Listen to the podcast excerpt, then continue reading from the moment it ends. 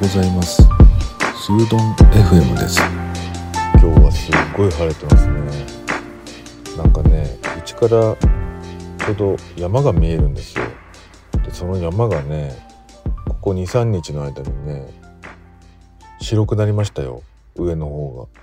雪が降ってきてて。でもうすぐするとその山道がね封鎖されちゃうんですよ。だからいつもは直線で行けてた山の向こう側もねあの今度迂回しないといけなくなっちゃうからすごい遠くなっちゃうんですよね。毎年冬になるとそういうシーズンになりますね。でその道が封鎖される直前っていうのがまだ行けるよねとかああそろそろスタッドレスにしなきゃなとか、まあ、車のねタイヤを交換したりとか。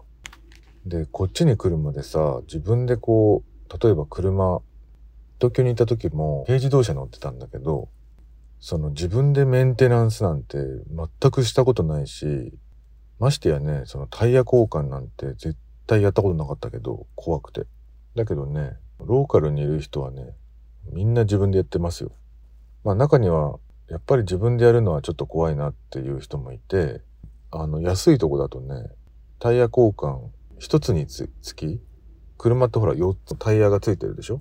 だけど一つのタイヤにつき500円だから4、5、20で2000円ぐらいでやってくれますね。だけど、そう。だから家族全員乗ってますみたいな、ステップバンみたいなね、ああいう大きい車になると、もうちょっと高かった気がしますね。全部で3000円とかね。はい。それでね、田舎に住むと、そういうスキルがね、どんどん、まあ、自然とというか、やる気によって溜まっていきますよね。生活力が上がっていくっていうか。で、それはさておき、今日は何の話かというと、あの、久しぶりにね、あの、家族がね、あの、まあ、東京から帰ってきたんですよ。東北にね。で、これまでもね、あの、様子を見ながらね、帰りたいなって言ってて、まあ、よくでも我慢したと思うんですよね。あの、緊急事態宣言だの、まん延防止なんとかだの、いろんなこと言われながら、ちゃんと守って2年ぐらいやっぱり会えなかったですからね。盆と正月、なかなか会えない。そういう家族が、ちょっと、有給を使って戻ってきましたね。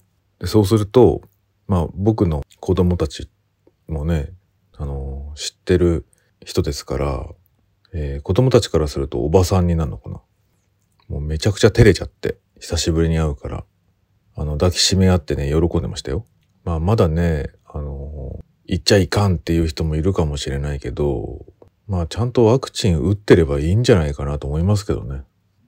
あの、まあワクチン接種するかしないかっていう問題とかもいろいろあると思いますけどね。選んでないで打った方がいいですよね、きっとね。あの、打っていない人がいると、結局、打ってる人がね、なんか損した気分になりますよね。あの、なんとなくね。ここはもうチョイスするとかうんぬんじゃなくて、ウイルスをね、こう、やっつけるために、蔓延しないようにすることが、責務なんじゃないかなって思いますけど、まあそれもさておきね、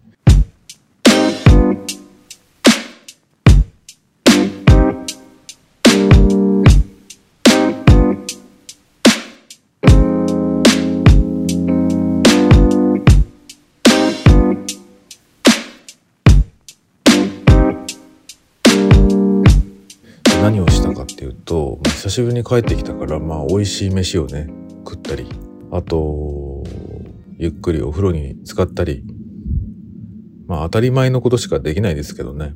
あの、ちょうどね、今のシーズンね、その、山が閉鎖される前っていうのかな。雪が降って危なくなる一歩手前なんですよ。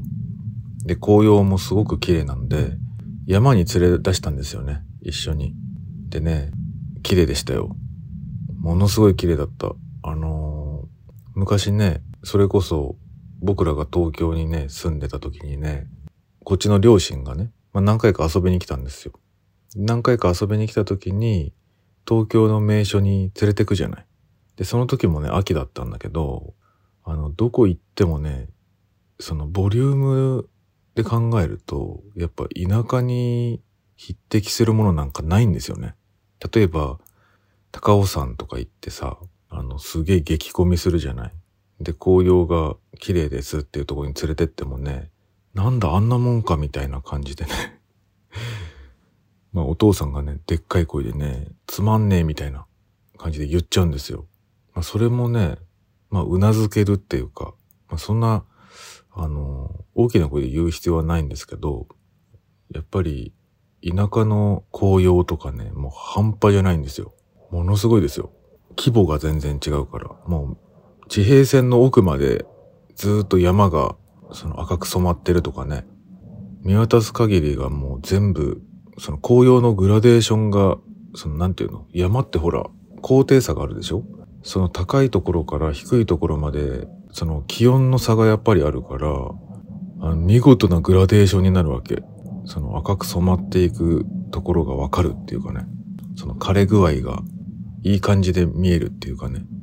で、あのー、まあ、すっごいね、橋があるんですよ。ローカルのとこ、僕らが住んでるところから山の方に行くとね。で、その、もう落ちたら間違いなく五輪中っていうぐらいのすごい高さで、バンジージャンプとかしたらすごいんじゃない？してないけどね。で、その上にさ、こう、いろんな人たちが、あのー、周辺の橋の両側に駐車場があってね、そこに止めてさ、歩いているわけ。で、写真撮ってるわけね、記念撮影みたいに。で、中にはね、その観光客もいるけど、地元の人もいてね、老人ホームっていうのかな、介護施設の車とかがあって、あの、若いケアする人たちがおじいちゃんおばあちゃんを連れて、連れ出してさ、店、店に来てたりとかしてさ、すごいいいですよね。ああいう風景っていうか。なんか、散歩に行きだなと思って。その紅葉を見せに行くっていうのね。まあ、すっげえ雪降ってたりするとちょっと危ないですけどね、逆にね。あの、シーズン、タイミングが良かったらすごいいいことだなと思って。でも、あと数週間とかすると、これがね、雪まみれになったりとかするんですよ。で、あの、数日前にちょっとね、まあ雪が降ったりして、もうほんと、ちょっとした差でね、雪が降ったり降らなかったりするわけですけど、あの、道の、なんていうの？その道路の脇とかにさ、雪がちょっと溜まってたりするわけ。昨日も。あ、初雪みたいな感じで。まあ、大体溶けちゃうんですよ。晴れ間になるとね。だけどまあ、もうそういう冬なんだなと思いながら、こっちに住んでるとね、もう、冬があっという間に来ちゃうから、長いのね、冬がね。だから、秋のシーズンって本当にちょっとしかなくって、夏もちょっとしかなくって、あの、感覚で言うと、半袖とかあんまりいらないかもなっていう感じしますね。1ヶ月ぐらいしかないんじゃない？半袖着れるシーズンって。だから、あの、必然的にね、持ってる服もね、長袖ばっかりですよ。もう、あの、昨日から、一昨日ぐらいから、桃引きも履いてるしね。桃引きって言わないか。なんていうの？アンダーウェアっていうの。あの、ね、着出しますよね。みんなもね。でも都内だと電車とか乗るから、電車がストーブみたいにめちゃくちゃ暑くて、ちょっと汗かいちゃったりしますよね。あれがすごい懐かしいな。今考えると。大変ですよね。本当に。温度の寒暖の差っていうのかな。暮らしの中でもう全然違うもんね。その、いる場所によってね。室内は暑いしとか、でもなんか床の方は寒かったりとかしてね。僕も朝早朝仕事早起きしてやってますけど、あの、何が寒いって手が寒、もうかじかんじゃって、あの、マウス握握ってるとなんかぎこちなくなっちゃったりとかするんだよね。でもなんか手袋してなんか作業するとね、なんか違和感だらけで、なんかあんまり操作ができないっていうか、なんかいい手袋の厚さがないかなと思って調べてますけど、今のところ全然ないんですよね。他はね、なんとか大、あの、ちょうどいいものってなかなかあるんで、例えば足元には、あの、ホットカーペット引いたりとか、すごい寒い時はもう寝袋を腰ぐらいまでやって作業してたりとかね。すごい快適なんですよ、寝袋って。まあダウンですからね。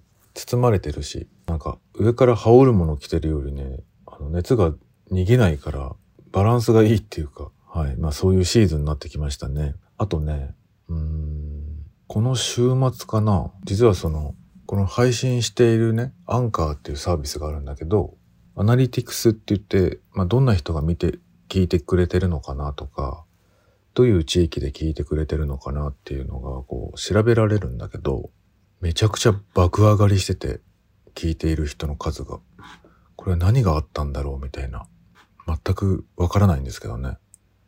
何があったかは。まあこれから調べていこうかなっていう感じではあるんですけど。すごいですね。グラフが。いきなり右肩上がりみたいになっちゃって。何があったんでしょうか。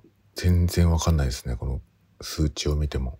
やっぱりこうなんか狙ってなんかいいものを配信しなきゃみたいな感じでやってもねそんなにうまいこといかないんですけど。過去最高のなんか聞かれ方してる感じがしますねこのグラフ見ると。いついつだろうこれ。18日？今日何日ですかね？今日20日ですもんね。2日前が一番すごかったですねこれ。235まあ、あの YouTube とかと比べちゃうとねもうへみたいな数だと思うんですけどね。ポッドキャストってそもそも聞いてる人の数が全然少ないのでね。誰が聞いてるのか全く分かんないんですけど。でも聞いてくれてありがとうございます。こういうのってやっぱり励みになりますよね。聞いてる人いるんだと思うとねはい。コツコツとやっていきたいと思います。寒いんでね皆さんも気をつけてくださいね。いきなり体壊しちゃう人とかいそうだしね。はい今日はそんなお話でした。それではまた。